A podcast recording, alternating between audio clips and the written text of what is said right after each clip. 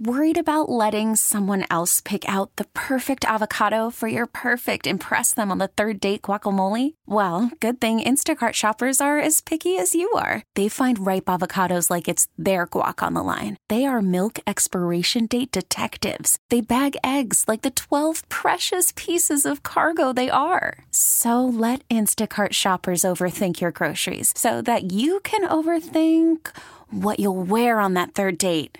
Download the Instacart app to get free delivery on your first three orders while supplies last. Minimum $10 per order, additional term supply. You could spend the weekend doing the same old whatever, or you could conquer the weekend in the all new Hyundai Santa Fe. Visit HyundaiUSA.com for more details. Hyundai, there's joy in every journey. He so crazy at times. Just sounds like. You yell back at your radio. What are you talking about? What the hell? He gets so angry. You tweet to try and calm him down. Now, he gets an hour all to himself. It's Sparky's Midday Madness on the fan with Steve Sparky Pfeiffer. Welcome in. It is Sparky's Midday Madness. How are you doing on a Friday? If you're a Brewers fan, not so well, probably. We're going to get into that momentarily. Sent out a tweet while we were doing the big show. And uh, Brewers are just trying to hit home runs. I- I've watched three guys at bat in the second inning, everybody trying just to hit one out. You're not going to win that way. You're just not. Six nothing still Cubs after uh, middle of the second. Tim Allen, Pella Windows and Doors of Wisconsin.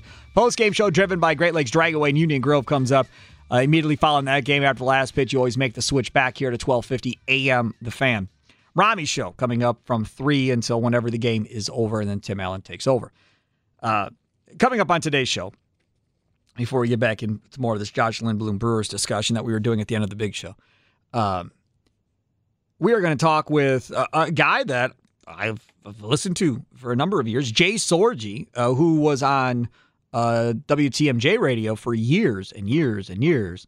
Uh, he uh, actually now uh, just took a gig in Philadelphia, and we will talk with Jay Sorgi. Had a chance to talk with him a little bit earlier today, so we'll play that back for you. And uh, I was trying because, as you know, if you know me, you know I used to do the spare time bowling show back in the day uh, on the fan on Sunday mornings. My guy Dwight Albright, uh, who I miss uh, doing a show with, and my guy Phil Brilo, who I miss doing a show with as well. Uh, and we did bowling all the time, well, the World Series of bowling and everything else. So I was like, well, Brewers game, Brewers game is on. Big playoff weekend for the PBA Tour. Let's try and get Kyle Troup on. Because you could probably argue Kyle Troup is probably the most popular guy on the tour right now uh, because of how he looks and everything else that goes along with it, with his big fro that he's got going on and his hair all picked out and all that. Uh, so that that's was the plan. Well, we weren't able to do it because you know they're bowling obviously during the course of the day. So instead, we got the commissioner of the PBA Tour, Tom Clark, will join us coming up in about a half hour, thirty yeah, thirty or so minutes. Uh, he'll join us live from Connecticut, uh, where the event is. So uh, stay tuned for that if you're a big uh, bowling fan. Even if you're not, you'll learn stuff. So don't go anywhere. All right, this Brewers game. Since we've got a few minutes here before I, I play back the Jay Sorgi interview. So I, I tweeted out uh, from my Twitter account, the personal one, not the the Big Show Network one or the 1250 one, just from my own personal account. I tweeted out about 10 minutes ago. How much more patience should the Brewers have with Josh Lindblom? That was the question. That's all I said.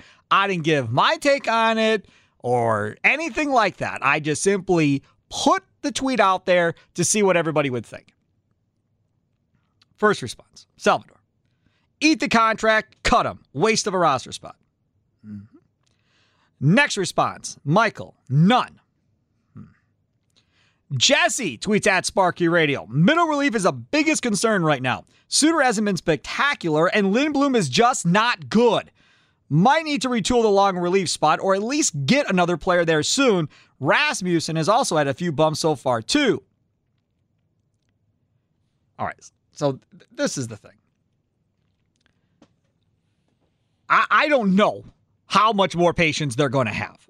But based on the tweets that I'm seeing, now get I'll grant you, I'm not doing it fair, right? I'm tweeting this question out after Lindblom got hammered in the first inning, in which He had to come in after Brett Anderson hurt his knee and left. So, in all fairness, I'm not giving Josh, I'm not doing Josh Lindblom any favors by asking the question today after it just happened. I understand that. And I get that. But to be honest with you, I've been done with Josh Lindblom since they said they announced they signed Josh Lindblom. I was. And Tim Allen, ah, let's give it a try. And then at one point last year where Lindblom was pitching good, I was like, okay, maybe I was wrong on Lindblom. Maybe, maybe I was wrong. Maybe he actually is going to be pretty good because there was a little stretch where he actually did pitch okay. By the end of the year, no, I, I don't think I'm wrong. I, I, think I'm right. And here we go again. And that whole thing in the offseason, Adam McCalvy talked about it, and I think he wrote a piece on it too, uh, back in spring training about how Lindblom made like his own little pitching lab. I think it was in his backyard or whatever, and working on spin rate and all this other stuff, trying to get himself figured out. So it's not that he's not trying to get better and he's not working on stuff and so forth. It's just not working. It's just not working. Can you can you get can you move on from a Lindblom now? Hey, Plucker, do me a favor. Look up and see real quick. What's Lindblom's contract? As far as I just looked it up actually. Wow, all over. Three it. years, nine million dollars. So he makes about three million a year. So he's got three million this year, three million next year. Correct. Again, you're, you're not New York. You're not Boston. You're not the Cubs who have a ton of money, or the Dodgers or the Padres. So, you know, three million to them of dead money. Not oh, that hurt the umpire. That had to have hurt the umpire. Um, that to to me, for Milwaukee, I don't know if you can move on from him or not. I, I'll just say this: for me, I, I'm looking. I'm looking and I'm trying to see what is out there to possibly do. They just got those two cats from the Braves, didn't they? In that Arcia trade? If they're healthy, bring one of them up. Let's see what they look like in long relief. You said when you made the move that you had an opportunity to add a couple of power arms that you were certain you were going to need throughout the course of the season. Well, here we go. Here's your opportunity. Let's see if they're ready and bring one of them up and let's see if they can do this. But, again, because you're a small market, will they be okay taking? Oh my God. Anthony Rizzo, solo shot, 7 nothing. No doubt off the bat. I, I, I'm glad I don't do the afternoon show anymore because I would be so distracted watching Brewers baseball, interrupting my thoughts while doing the game. It would, it would not be a good radio show. But I don't think three million is that much. Plucker is three million that much for uh, a small market team in Major League Baseball to eat next year by not having them on your roster? I don't think so. I don't think it's I, a mean, ton of money. It's it's early in the and season. You can try and trade only, him. It's early in the season. He only played the sixty games last year. Yeah. readjusting to the major league level is hard, and he he wasn't in the major leagues before or when the when the Brewers signed him, and I think that's a back to back homer. Javi Baez just crushed that thing. Back to back home runs for the Cubs, and they're up and seven Javi to Baez nothing has here. Been nothing lately. Yeah, and he hit that like 500 feet. Yeah. He crushed that thing. Mm-hmm. Um. I mean, at this point, you have to, and I, and I know it's it's the gravity of this moment and how awful he has been today, but you, you got to keep giving him opportunities to go out there and prove himself just a little bit longer. I think. I think he has he has a very short leash at this point, but maybe sending him down to the Triple A is trying to. Er, but they don't start until out. what May seventh or whatever it is. You still got a couple of weeks before they even start at this point. It's true. I mean, you're not even close enough to do that. You couldn't do that if you wanted to today at this point. Right. Let's look at Lindblom. Lindblom's game log. Click. Josh Lindblom. Okay. Uh, April 14th, in a 7 0 win, two innings, scoreless baseball. April, I'll go back. April 1st uh, against the Twins, one inning, scoreless baseball. April 4th against the Twins, two innings, two runs, both earned four hits. April 10th at the Cardinals, two innings, three runs, all earned. Then his last outing was the 14th against the Cubs, a 7 0 win, two innings, scoreless relief. And now today he's getting annihilated. So, of the five starts, three of the starts he's given up runs, and the other two uh, were scoreless relief. I'm fine, I guess, if you're going to give him a couple more weeks, but he is not the long term answer for this bullpen. I'm telling you right now. Well, and I think he proved today he can't fit into that starting role either. Right. If Brett Anderson is going to miss time with that knee injury that he had earlier, and that's why Lindblom's in the game to begin with from the first inning, then that's, but who else is your options? Like you said, Suter or him. Or you're going to go down and pick up an arm that hasn't pitched in a live game this entire time that's at the alternate site and give them the opportunity to start. Eh, today is one of those days where I want to hear Tim Allen. I really want to hear Tim Allen because if you think I'm losing my mind over this, I can all but guarantee you Tim is beyond beyond more mad than I am at this point. Without question, beyond more mad than I am at this point. Let's see more tweets uh, coming in about Josh Lindblom. Again, I, am just I'm trying to find those tweets where they say uh, give him some time. Danny tweets at Sparky Radio seven innings DFA him tomorrow. Purchase Ashby's contract and send Robertson down for a long reliever. Love me some Aaron Ashby now. You know who they're going to bring up? Love me some Aaron Ashby. They're going to bring up Eric Lauer. Oh my God. How does that? How do you get any better with that move? But you're right. That would make the most sense, right? Trying to still justify that Davies trade. So you bring up Lauer. Who who's pitching for the Oh no, they're not gonna no, obviously he wouldn't pitch tomorrow. But oh my god. Yeah, you're right. You are probably right, Van Plucker. It will probably be Eric Lauer. Maybe he got better. Because Lindblom doesn't appear he's got any better. Uh, so yeah, that's that's not good. Uh, NGM mix. Uh, the game's over. LOL. Might as well keep him in all day. Uh, Bunk says cut him immediately after the game. Yeah, it, it's it's just really not that pretty uh, at this point uh, for the Milwaukee Brewers, and it's fine. You're in first place. Losses are going to happen. Guys are going to have bad days, right? Lindblom just seemingly is having his bad day uh, while you're sitting there uh, taking on your rival, uh, the Chicago Cubs. Jason Heyward just. I thought he had hit a home run, but instead Bradley jumped up and missed the ball. That's wonderful. Another run's going to score. Uh, yeah, yeah, yeah, yeah. How many runs? What's the over under on runs scored in this game? I'll say it's 15. If they're at nine in a second, I'll say they get at least 15 this game. The Cubs. What do you think, Plucker? Over under 15. Not that I, I mean anything. How much gambling. longer is Josh Lindblom in the game? Till his arm falls off. He's at 44. I'm not taking him out. I'm not going to waste five arms in this game when it's over. Yeah. There's no chance. None. 15 plus, I would say. Uh, and I'll tell you something else. I'm not trying to get anybody else to be out there that doesn't need to be out there. Right. At like, this point, Bradley no Jr., need. you can come sit down and rest the rest of the game. I'll put Tyrone Taylor in. I got you don't need to play. You can come sit down on the bench and watch and t- take it for your rest of your day off. Narvaez wasn't p- playing anyhow, so you already had your backup catcher in there, so that's fine. I think I think at this point, if I was Counsell, I'd be like, well, Keston Hiura, you are not coming out, my friend, because you need as much work as you can get. So you're staying pat as is. Kolten Wong, once you're done for the day, you let me know. I'll put Robertson in. Uh, and shortstop, you're fine. Urias, you've had a couple of days off, so you're good. You're not moving anywhere either. And Travis Shaw, if you need to come out, let me know. Eh, that's it. Game's done. It's 10 nothing. Can start the post game show now with Tim Allen at this point. All right, coming up next, we're going to hear from Jay Sorgi, formerly of WTMJ, now uh, working for a news talk station in Philadelphia. If you're a Jay Sorgi fan, then you'll enjoy hearing Jay again. That comes up next here on Sparky's Midday Madness on 1250 AM The Fan and Audacy.com station. Welcome back to Sparky's Midday Madness on 1250 AM The Fancy. Sparky Pfeiffer with you. Another special guest joins us now on the Great Midwest Bank Hotline. He's a name that uh, you guys know, a voice you definitely know, having been in Milwaukee for a number of years at WTMJ Radio. He is Jay Sorgi joining us now. Jay, thanks for coming on, man. Appreciate it. Absolutely. No problem. Thank you.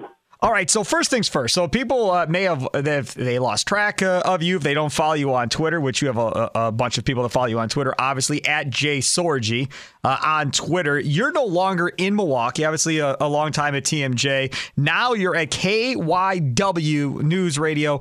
Uh, in Philadelphia, of all places, there has to be some type of uh, culture shock, probably going from Milwaukee to Philly. I would imagine.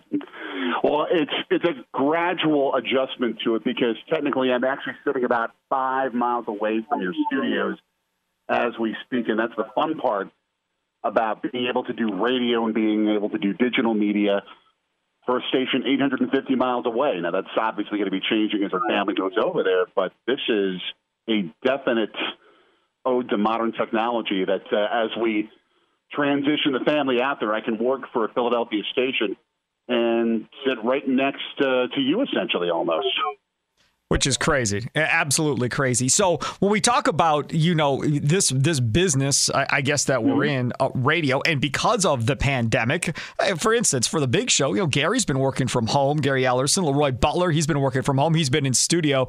Uh, he was in studio yesterday uh, and the day before a little bit, but uh, today again working from home uh, earlier today before he headed out on a little weekend getaway. It, it, really kind of has changed the way that, like you said, like the industry does its business. Before everybody had to be in studio, everybody had to be where they were working, it, and now seemingly this may have changed, you know, radio forever going forward. It's changed radio forever. It's changed media forever. You have the capability to uh, be in in like a t-shirt and shorts and be a top level journalist covering a Milwaukee Brewers, Milwaukee Bucks, or Green Bay Packers post game news conference and be as top professional as you were previously and do all the filing and all the reporting because teams have been able to adjust, for example, to the pandemic and be able to offer you everything you need while you're sitting at home. And it's the same thing when it comes to the technology of being able to do voice work and being able to, to be live on a talk show and be able to do what I do mainly for KYW, which is digital media at this point. And it, it's just incredible what this has forced so many, not just stations, but businesses to do. And we can adjust. We can make it work. And so many more people want to work at home in general, let alone us as journalists, let, let alone the entire radio industry. Yeah, no doubt about it. Talking with Jay Sorgi, uh, again, formerly of WTMJ, here on Sparky's Midday Madness on 1250 AM. The fans. So obviously, you know these teams uh, as well as I do or anybody else does at this point. Your thoughts on what you saw the Bucks do last night against the 76ers?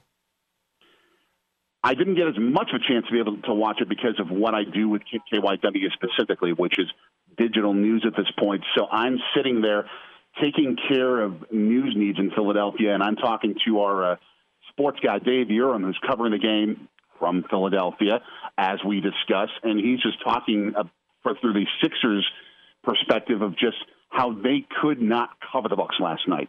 They simply couldn't do what they needed to do defensively to stop this squad. And I think what you're seeing with this two-game mini series is the chance for the Bucks to make a massive statement in the East and say, "Hey, we still belong. We may not be top seeded." As we've been the last couple of years, but we're going to climb there. And I think it's also an opportunity to get the kind of seasoning the Bucks really need that they haven't had for so many years with some challenging, almost series-like games against top contenders. I, I really even think that with Saturday's game, if they come out and they have to play a close, hard-fought game and won and, and win the game, that would mean so much because – they need more of that type of hard contest that they haven't been able to win in the postseason. That, I think, is going to come out really well if they get a fantastic challenge from the Sixers and come out and win. You know, it's interesting. You know, I, I, had a chance, obviously, to watch that game last night. It, they were just shooting lights out. I mean, at one point, they were shooting over 70% from the field late there in yeah. the first half with like three or four minutes to go. Middleton uh, couldn't miss early in that game. They couldn't miss early in that game. I think they hit their first 10 field goals in that game. I, I just don't know how realistic it is to think that they're going to be that good you know, for an entire series against anybody at this point in the playoffs. I, I look at that game last night and I kind of go to myself, eh, I, I don't know if I really buy that that's really what it's going to look like if they get to a playoff series with Philadelphia. It might in a game or so. You know, when they hammered the Raptors a couple years ago, I was like, oh man, they're going to sweep Toronto. They're going to sweep them. Like this is over. And then Toronto wins the next, you know, four games and, and, and the Bucks end up losing and, and not going on to the NBA Finals. So when I see what happens last night, I've, I've seen this before, right? A team gets red hot. That isn't probably a true indicator of how a series would look, though. That's why you need to see how do they do in adverse situations. Do the Bucks have the capability to adjust their game, not have to shoot the lights out like they did last night, and still find a way to win against tough competition? They haven't done that enough. They haven't had to do that enough because so rare is the kind of a game that they have to face a, the kind of team that they would play play in a conference finals or in an NBA finals and have the night in night out battles of adversity that make you say, okay, we got to find a plan B, we got to find a plan C, plan D, and have other guys step up and figure out ways to win beyond the Giannis going crazy and outside shooting being what it was last night. They've got to find other ways to, to, to win games against top level competition. Talk with Jay Sorgi here on Sparky's Midday Madness on 1250 AM. The Fan Jay now working for KYW News Radio out in Philadelphia, doing digital news for them, formerly of WTMJ here in town. Let's switch gears to the Milwaukee Brewers, who have been red hot as of lately, coming off that sweep of the San Diego Padres. And I've said it here for the last uh, I don't know, a few days or so. That to me, it is more impressive to me to have a couple of homegrown stud pitchers that you have under contract for another three years after this in Woodruff and Burns. And then Peralta came in the trade for Lind. But if you add him in, uh, to that mix as well if he continues to develop like he looks like he has uh, through the offseason through his first couple of starts here it's more impressive than the MVPs that you have on all three of these pro teams. Because again, you know, growing up watching this team, I'm 44. If you would have told me you would have had this type of pitching, I would have laughed and said, "It's not happening, guys." And that's always, even when Doug Melvin was here, all kinds of hitting. Never could figure out how to develop that pitching. You had a Sheets, you had a Gallardo, you know, over the course of time, uh, maybe a Teddy Higuera if you go back even further. But outside of that, you've had to trade for pitching or sign pitching, overpay guys like Suppan uh, in order to come in and, and, hope he does the job. It's a huge benefit for the Brewers, and then to have an MVP stick to go along with it in Christian Yelich. Again, I think it puts him in a position not only to be a playoff team, but possibly to be a playoff team uh, that is a force to be reckoned with. It's the kind of a team that you think at least has hope of upsetting the biggest of big name contenders. Yes, yep. we're talking Dodgers. I'm not going to predict that they would win a seven game series against them, but at least they've got hope against them because they finally have the balance of pitching. We've heard for years and for good reason about how fantastic this bullpen is with Williams, with Hader. But now you have the starting rotation that at least has an inkling that they can match that level of quality. And when you balance that with the kind of offensive weaponry that the Brewers have, especially with that guy named Christian Yelich and so many others who can produce when necessary, it's the type of team that when you're that good across the board and you have so few weaknesses, you can afford to have a guy not have an MVP night. You can afford to have a reliever who may not be perfect because you've built a solid enough lead that they might give up a couple of runs and win a game still, because those are the types of teams that can beat you playing multiple ways. Same thing with what we talked about with the Bucks. You can win multiple ways. Those are the type of teams that win the postseason. Jay, let's go to the Packers now because obviously everybody getting ready for the NFL draft as we get closer. Packers drafting at the end of the first round. Talk of will they move up again because they've seemingly done it the first couple of years with Gutey. Will they possibly move back to add uh, some more quality picks uh, and more players to this team? If you're Gutey at this point, are you leaning one way or the other? Leroy Butler earlier uh, today on the Big Show, he, he thinks they need to be ultra aggressive to try and add as many high quality players as they can and maybe give up those additional picks later in the draft? You, especially considering the window of Aaron Rodgers, you need to find the pieces to win now. I agree with that 100%. Here's a challenge How do you get that in the draft with rookies who are going to pan out to that level of quality? Now, you don't need rookies who might start to be at a Pro Bowl level, but when you consider that last year's number one draft picks, only two of them made the Pro Bowl that tells you it's not that easy to be able to find a player who's going to help you win right now at the positions that you need. It is so hard to be to find that kind of talent in the draft and get a rookie that's going to get you over the top and make you the Super Bowl favorite. Now, you can develop that over the next two or three years, perhaps, with the kind of players you pick. So you have to forecast that out perhaps a little bit more for 2022, 2023, and be like, okay, we know we're going to have a hole here, perhaps at the wide receiver position if they don't sign Davante Adams. You know the holes that you need when it comes to the edge, and perhaps in the secondary and in the middle with, with the linebacker position. But it's a challenge to try and expect a first round draft pick to be the kind of player you need to win a Super Bowl now. I'm not saying it's impossible. If you can find that diamond in the rough and you think you can get him, great. But that is a tall task when it comes to the draft. That's great, Jay Sorgi, because you led right into where I wanted to go next. Uh, and that point is Aaron Rodgers' deal not getting restructured, not giving them some more money to play with in free agency to add veterans, not having to rely on rookies. What do you make of that situation with the Packers and Aaron Rodgers? I'm shocked it hasn't been done yet. I don't think it's not going to be done yet, and I think you still have some, for example, talent out there at the corner position that the Packers can grab, and I think perhaps they realize there's enough of a stockpile at the cornerback position, which is their biggest position need, that perhaps they can take their time. They don't have to get the deal done immediately with Rodgers, and maybe Rodgers realizes that and is holding out and demanding more. I also wonder if he's just sort of in a position of okay, where is my next step in my life? How long is this going to be lasting with the Packers? And he doesn't want to rush into any sort of a decision theoretically. But yeah, it puts right now Packers Nation in limbo in a lot of ways. And I understand the factors that are behind it, but it's not enjoyable if you are a Packers fan with a team that's ha- that hasn't won a Super Bowl in 10 years that's had one of the greatest quarterbacks ever ever to play the game and they just haven't come up time after time after time. And that angst and anxiety, you're you're wondering when are they going to get this done? How, are they going to do what they need to finally get over the top?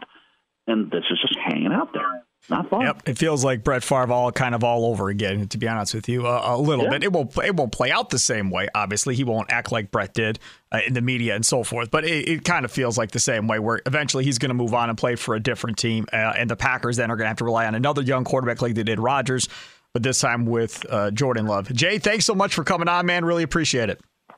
Anytime. Thank you.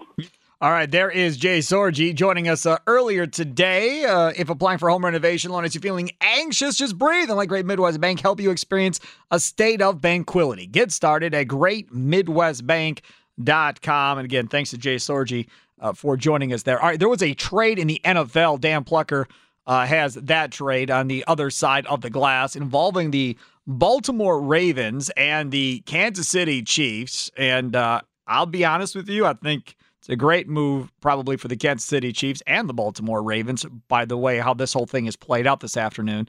What do you got, Pluck? Yeah, so Kansas City is going to be receiving offensive tackle Orlando Brown, who was a Pro Bowler last year. I say offensive tackle because he played right tackle for the majority of his career, but he believes firmly that he can be a left tackle and wanted out of Baltimore because Baltimore did not think so. So now he is going to Kansas City as well as pick number 58 in this year's draft. So that's 20 second round pick then. Correct. And a 2022 sixth round pick. Baltimore receives pick 31, the Chiefs' first rounder, oh. the Chiefs' third and Oh. fourth rounder this year, and a 2022 fifth round pick. On top of that, the Ravens have also pretty much a deal done with Alejandro Villanueva, who was with the Steelers for a long time, their right tackle. Great player. I, I, I, yeah, yeah, yeah. I, I think it's a great deal by Baltimore. I think they did an amazing job. In Kansas City, remember, you know, they lost both their starting tackles last year. And now they've been trying to fill it with, you know, veteran type players to get in there. But now to add a younger player like Orlando Brown Jr. in there. And again, this whole I want to play left tackle. I can be a left tackle. Let me play left tackle and creating all this mess uh, for the Ravens when he was a Pro Bowl right tackle. All that has to do because, as we know, his dad was a really good left tackle. So th- this is all about, you know, doing this in his dad's memory or whatever the case may be. And that's what this whole thing is about. So we'll see if it works out. Coming up next, uh, we will chat with the commissioner of the PBA Tour, Tom Clark, straight ahead here on Sparky's Midday Madness on 1250 AM. The Fan. Welcome back, Sparky's Midday Madness on 1250 AM. The Fan. Steve Sparky Pfeiffer with you. The Rami Show comes up next uh, in about 24 minutes from right now. I was efforting to get Kyle Troup on the show, PBA superstar, uh, but it didn't work out. So I went to my next guy. And really, he's always my first guy. Tom Clark, commissioner of the PBA Tour, joins us now from Connecticut on the Great Midwest Bank Hotline. How are you doing, Tom? Hey, Sparky, it's great to hear your voice. Great to be on the show again. And uh, you know, we got a lot of exciting things going on with the PBA. So uh, I'm glad you called. It's been a while since you and I talked, since uh, Spare Time Bowling Show uh, went away on the fan, sadly. Uh, so we got some catching up to do. So f- for me, at least, when you decided to sign this deal with Fox, when you did, I, I, I said then, and I still believe it to this day, that it is a game changing move for the PBA Tour. And uh, talking to some people uh, over at the local Fox uh, here in Milwaukee, it sounds like your numbers are looking pretty good. How how do the numbers look a- across the board when you talk about the PBA Tour and its time on Fox so far this year? Uh, yeah, it, it's it's up across the board. I mean, coming to Fox and elevating the production of the show and bringing people like Rob Stone back. Oh my into the- yeah, he's awesome, man. And um, and just uh, we were able to do so many more events and, and more prize money and create events like this PBA playoffs that's about to start this year's version. And uh, yeah, the, the the amount of momentum you know that we had was incredible. Then of course you know COVID hits and and it kind of sets you back a little bit. But we really never stopped. We kept going. Bowling's a unique sport that you know we can make things happen um, without fans being in the building, and and we uh, we got we got through some hard times by putting on some pretty exciting shows and and getting more exposure on Fox broadcast channel, the big Fox, and then also uh, consistently on FS1.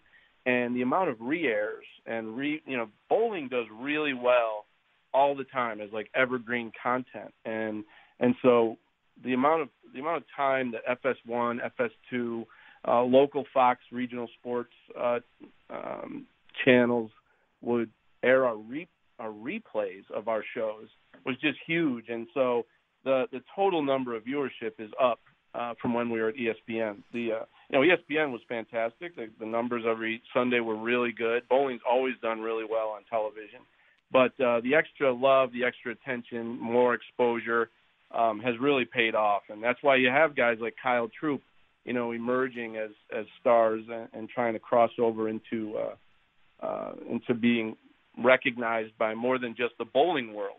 Did you see the 710 we had a couple weeks? what, We couple we weeks talked about it on the uh, Big Show Radio Network. Yes, we did.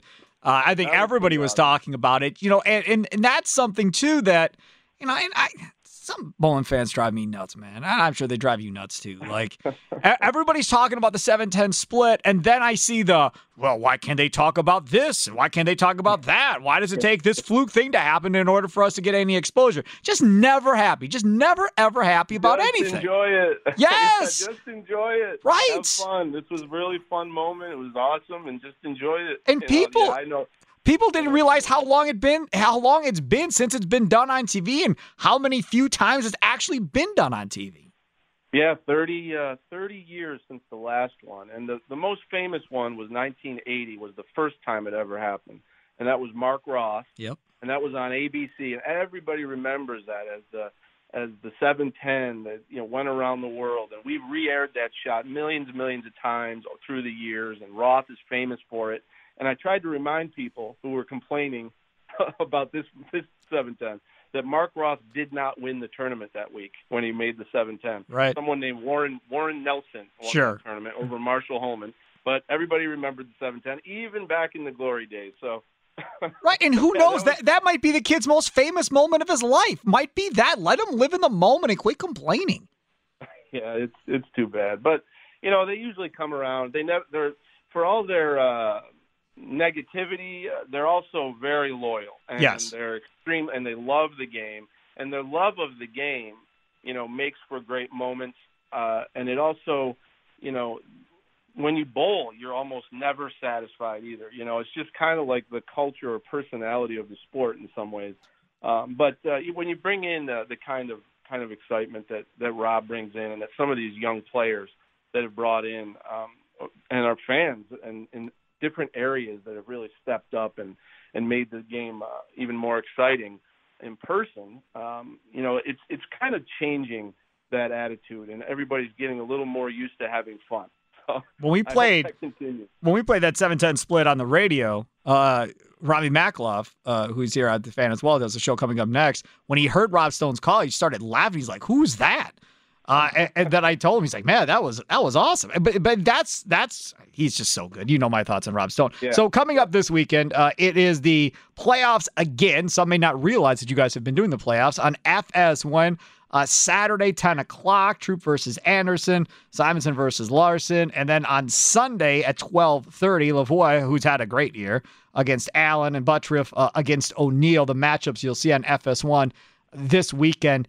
I, I, want to kind of get your thoughts on this. I, and I, I think it was kind of a sad day because I'm an old guy. Uh, but you know, Walter Ray Williams, uh, you know, walks away and retires. And then Pete Weber, he walks away and retires uh, as well. And those two guys both were the faces of, of bowling for so long uh, that now you're seeing this transition, like you said, with like Kyle Troup and, and some of these younger guys here. Are you? Do you feel like you're still in that transition? Do you think you're past that transition point, and the young stars are, are now starting to gain traction with even some of this older fan base? Uh, yeah, I do. I think we're we're a little bit past it. I mean, that was a sad day when Walter and Pete Weber both uh, both announced their retirement from the national tour at the same time. They're still out there bowling on the P- PBA 50 tour, and but you know Walter and and uh, and Pete, you know they're examples of players who are hanging on, and and because uh, you know they're hanging on, but they are 61 and 57 years old respectively. I mean, they really were past their prime by a long uh, for a long time. And so during these years, what was great having them out there was the chance for fans to want to see them, but then be introduced to the Belmontes and the Rashes and O'Neills of that generation, and now this next generation with E.J. Tackett and Anthony Simonsen and Jesper Svensson, and because those uh, the uh, the legends were are still able to compete and be out there, I really think that helped bridge the gap while these other the new kids were taking over, and now they're they're fully fully in charge. Even even Chris Barnes, you know, just just uh, bowled his first event on the senior tour. God, we're So, old. so we're all we're all getting a little bit old when that happens. Jason God. Couch and, and Chris Barnes, but uh, yeah, we we're into a new generation of players that really throw the ball in ways that you couldn't have imagined um, back when uh, back in the day. I mean, the, the amount of revolutions, the amount of speed, the accuracy, and um, people like Kris Prather, and they're not all two-handed bowlers. Right. Two-hand craze kind of is the is the main thing that's changed the way the game has been played. If you want to see something weird and funky and feel uncomfortable about watching somebody bowl, watch Butturff on coming up on Sunday. That'll make you feel uncomfortable about yourself. I- Yeah, you can't really emulate that swing. That's a natural uh, double jointed swing. It works. But, It's uh, different, though. I'll tell you that. So again, the Kia PBA playoffs begin coming up uh, this week, and Saturday and Sunday on FS1. I want to bring up something else. I, I remember several years ago now, because we're old, when I was out at the World Series of Bowling uh, for the Spare Time Bowling Show, and EJ Tackett had just busted out onto the scene and was the the newcomer, the young kid on the scene. And talking to EJ Tackett, and I was like, you know, how many of your friends, you know, were big time bowlers coming up and in doing what you want to do and so forth? And he just said, I had quite a few friends that were probably better than me, uh, but didn't pursue it because they didn't think there was any money really in it. So they didn't pursue it going forward. They went off to be, you know, in other professions or whatever. And you look at the money this week. The round of 16 starts this week with players vying for the $100,000 top prize in WWE Championship title belt this weekend uh, for the playoffs. The prize money from when you got into it, uh, or where it was, I guess, several years ago, to where it is now for these guys. I mean, you're talking about a lot of these guys really making a good living right now on tour just bowling. Yeah, you, you, we mentioned Kyle Troup. You know, he kicked off the year winning the Players Championship, and that was for two hundred fifty thousand dollars first place. And Fra- Francois Lavoie won a hundred thousand at the Tournament of Champions. Tom Daugherty won the World Series main event, the World Championship. He won a hundred thousand dollars. This playoffs is a hundred thousand. We had a special event last week on Big Fox called the Super Slam. Saw that. brought together the winners of all of the uh, majors this year, and Frankie won another hundred thousand dollars there. So there's some big paydays and guys chasing after it. Uh, yeah, I know. I mean, you know, my son has, has become a really a really solid bowler. You're kidding. The son of the commissioner of the PBA son bowls really well. I'm just really blown away, Tom. he really does. And he's 18, and he's going to bowl at Whitewater next year. But Good, I- good I'm place to go. Uh, uh, yeah, there's great bowling school and great coach, and but but we've uh, we've been around youth bowling a lot, following following him, and there are a lot of kids out there that know everything about the PBA. They know everything about the points list. They they watch on Fox. They watch on Flow Bowling. They pay attention all the time, and they come up to me with tons of questions, and they're really engaged in the game. And these are cool kids. I mean, these are all kids going to great schools, Purdue, you know, you, you name it. I mean, they're going all over. One, one kid that's one of the best bowlers in Minnesota is going to Harvard. I mean, these kids are really have really taken to bowling as a uh, as a hobby, but with the aspiration of being a professional.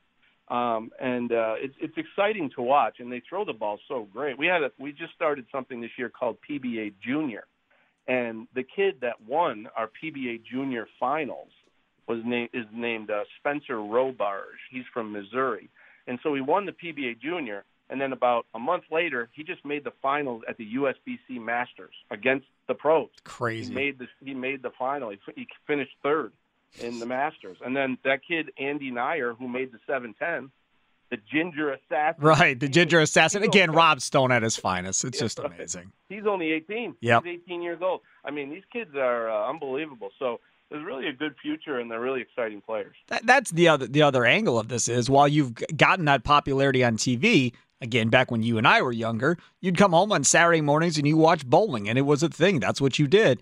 And now um, or on Sunday afternoons, whatever. Now you look at it, and that was going to be my next question as far as how is it growing with the younger generation? Are you seeing more younger bowlers and, and participation being up across the country?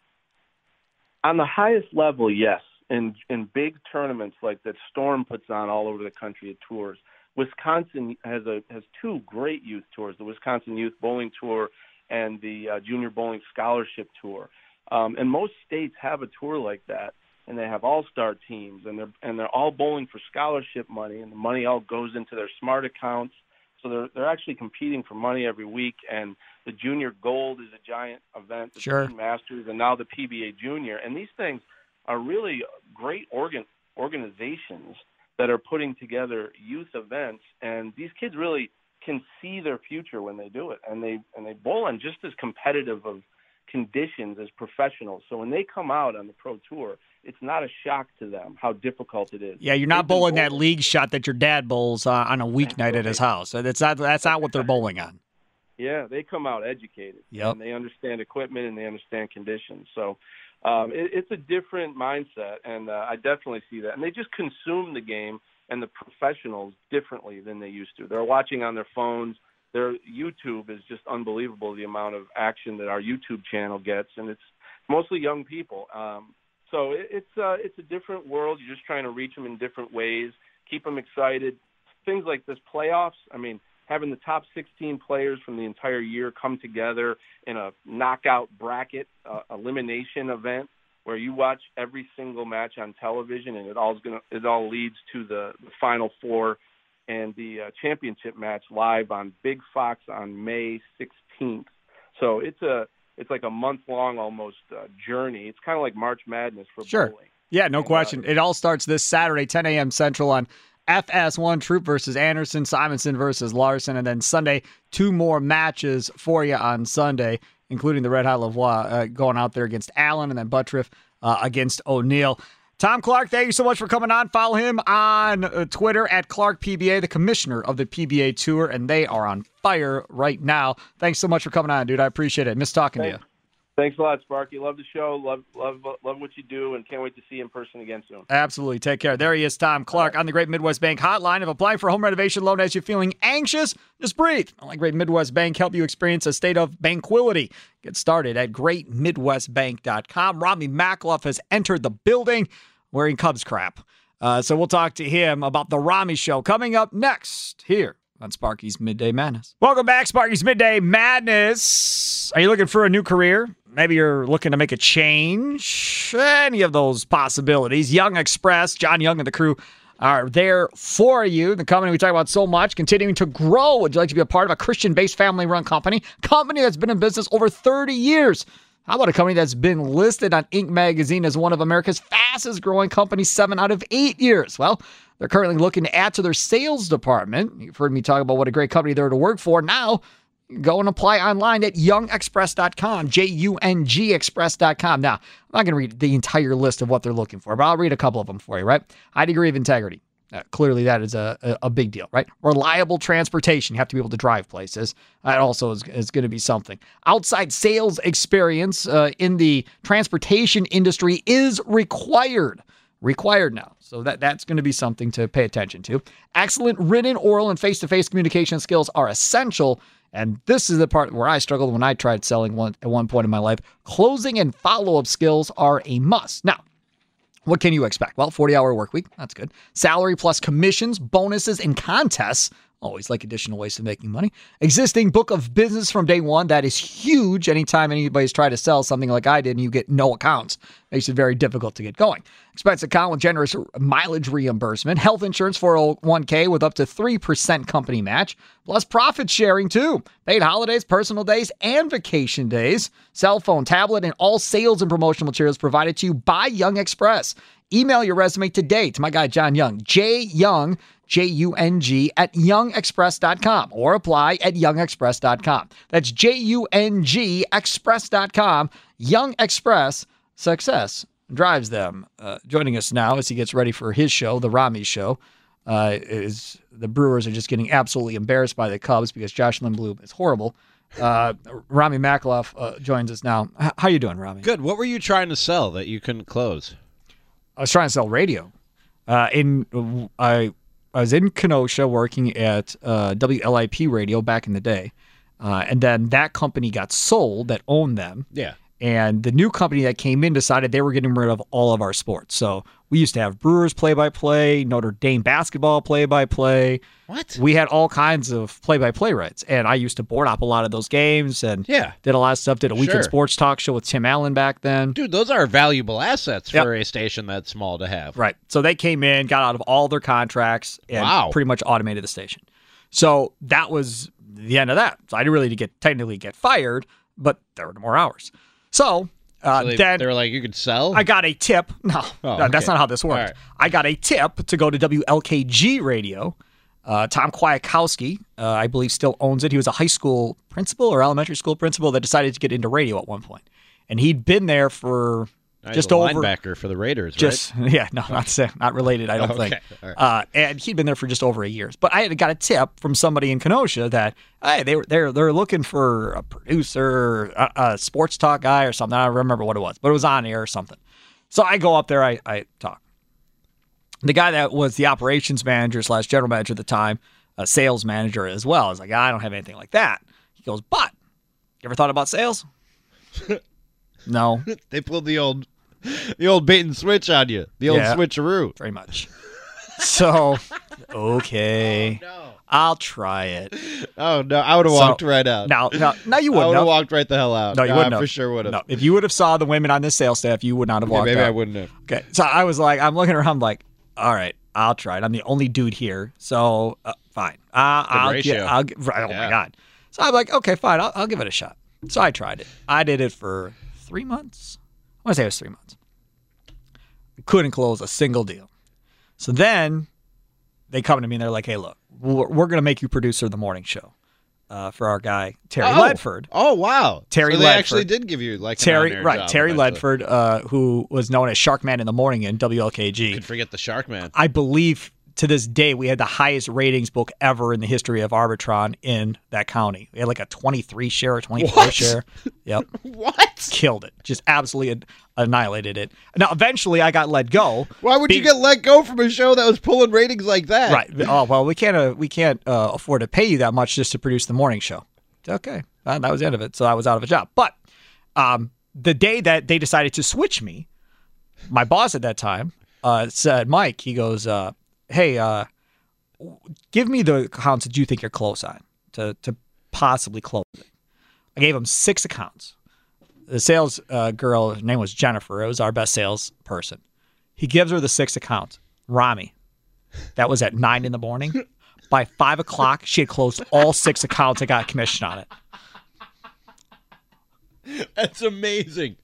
That's amazing. Jenny's a baller. At, at that point, I was Jenny's like, a damn boss. I don't know who Jenny is, but I should not have. No, you sold. should not. No, You should she not. closed all six the first day. So all that legwork but you wouldn't three, have sold all those. three months of legwork, and she closed it in one day. I probably could have closed it all the first couple of weeks had I known now what I Sure, didn't know if you then. knew what you were doing. right Yeah, now, if I went out and sold, it would be different. Is that the worst job you But- ever had? What's the worst job you ever had? Oh no. Well, I tried. This is good. I tried Pizza Hut once, making pizzas. That was a day, and I was done. I was like, I'm not Really? doing this. Nope. But the toughest job that I ever had, and it wasn't that I hated it. I physically just couldn't do it. I made bricks, uh, and it was made in bricks. where was it? I Was it in? bricks were made? I, think it was bricks in- were like mined. I think it was in like Burlington or whatever. mean you like made bricks? like masonry bricks, like you build with hotels with and stuff that you can like have holes in the oh, middle. like cinder blocks. Cinder blocks, Okay, right. all right. So, and it's funny. I worked there for I don't know, maybe a week, right? I think it was maybe a week, and it was one of those job placement services or whatever, right?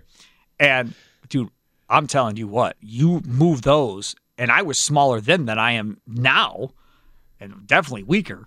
My back every night was killing. Yeah, man, that's me, real man. work. That's Oh, man's work. That's God. grown-ass man But- work right there. But the funny thing about it is the prime outlets or Pleasant Prairie outlets, whatever it is, down there in Kenosha yeah. now off 165. There's that hotel. I don't know what the name of the hotel is now, but whatever. We were actually making the cinder blocks for that hotel to be Oh, built. really? So every time I drive by there, I'm like, I'll make those those cinder blocks I got. you basically built. built that hotel. I kind of helped Yeah, to build that built it. hotel, right? So I got that going for me for my one or two weeks whatever it was that I worked there. But I've never Yeah. done manual labor. and then after that, I eventually ended up uh, getting a job at a plastics factory. I worked there for a year while I was out of radio. So that I had a lot of fun at. I don't think I'm cut out for manual labor. I was a I was a telemarketer for a while. I delivered pizzas. Telemarketing was fun. Mm. You would be good as a pizza delivery guy. Oh yeah, I was great at Yeah, the pizza delivery. yeah. Great People at it. must love it. Oh you. yeah. Yes. Yes. Absolutely. Yeah. Big tips. No Big doubt. tips. Right. But a- then you tell me you're antisocial, which makes absolutely no sense. You're a stand up comedian and you were a pizza delivery guy. and I'm a radio host. I'm good in manufactured social situations. I'm not good in like natural social situations. Manufactured Yeah, social exactly. situations. This isn't a natural social situation. No. What we do You don't here see on the the people air. you're Right. talking to. Me standing on a stage with a microphone while everybody sits silently and listens isn't a normal natural setting. That's horrible. That's great. No, that's I love that. horrible. I love that. See, this is the difference. So normally when you're not funny, you don't know it because there's nobody not laughing. But when you're not funny in front of a large and they don't laugh, Can I tell you that's something? even more horrifying. can I tell you Here, something? if you laugh at yourself, you think there's people laughing with you, even though there may not be. I came back. I came back to Milwaukee. What, like two months ago? Yeah. Right? Like a month ago. I got on stage for the first time eh, since well, it's October. been over a year Since whatever it was. No, I, I performed at the Milwaukee Comedy Fest in October. Oh, you came down for that. Yeah, Right. I headlined and I did real good. But that was People the, laughed. That was the last time I stepped on stage. So people laughed. Yeah, Okay. plenty. Good. I was on stage for like forty five. I was so exhausted at the end, dude. I didn't do any stand up from February to October, Right. and then they were like, "You want to do forty five minutes?" I was like, "Yeah, let's do it." And I just was ready to pass out I by the time I was done. But then I so then I didn't do any stand up from October until I came back to Milwaukee, and like a month ago, I Right. got on stage at an open mic very rusty and it was like the it's it's at this open mic where karaoke takes over as soon as the open mic is done Oh. so like near the end of open mic time all the karaoke people are showing up Uh-oh. they're not here for stand They don't care about your goofy jokes. so i'm rusty it's a room full of people like you would think it's better as the room gets more crowded but, But it's not listening because it's like two-thirds of them are there for karaoke Right. and don't want to hear me so i'm rusty bad room i bombed I bombed, horrible. I bombed hard and I loved every second of it. It just, I just, it just felt good to feel something. Oh like Oh my I, God. I enjoyed every bit of those four minutes up on stage of just crickets, man. It was just straight crickets, and I loved every second. I got off stage and bought a celebratory drink and like high fived my friends. It was great. I don't care if I bomb. That's Espe- awesome. especially at an open mic. Well, it's different now because you know you're good. Like Right, back yeah. when you would have started, had that happened, you may never have done another one. I don't know. I don't know. I've never really cared.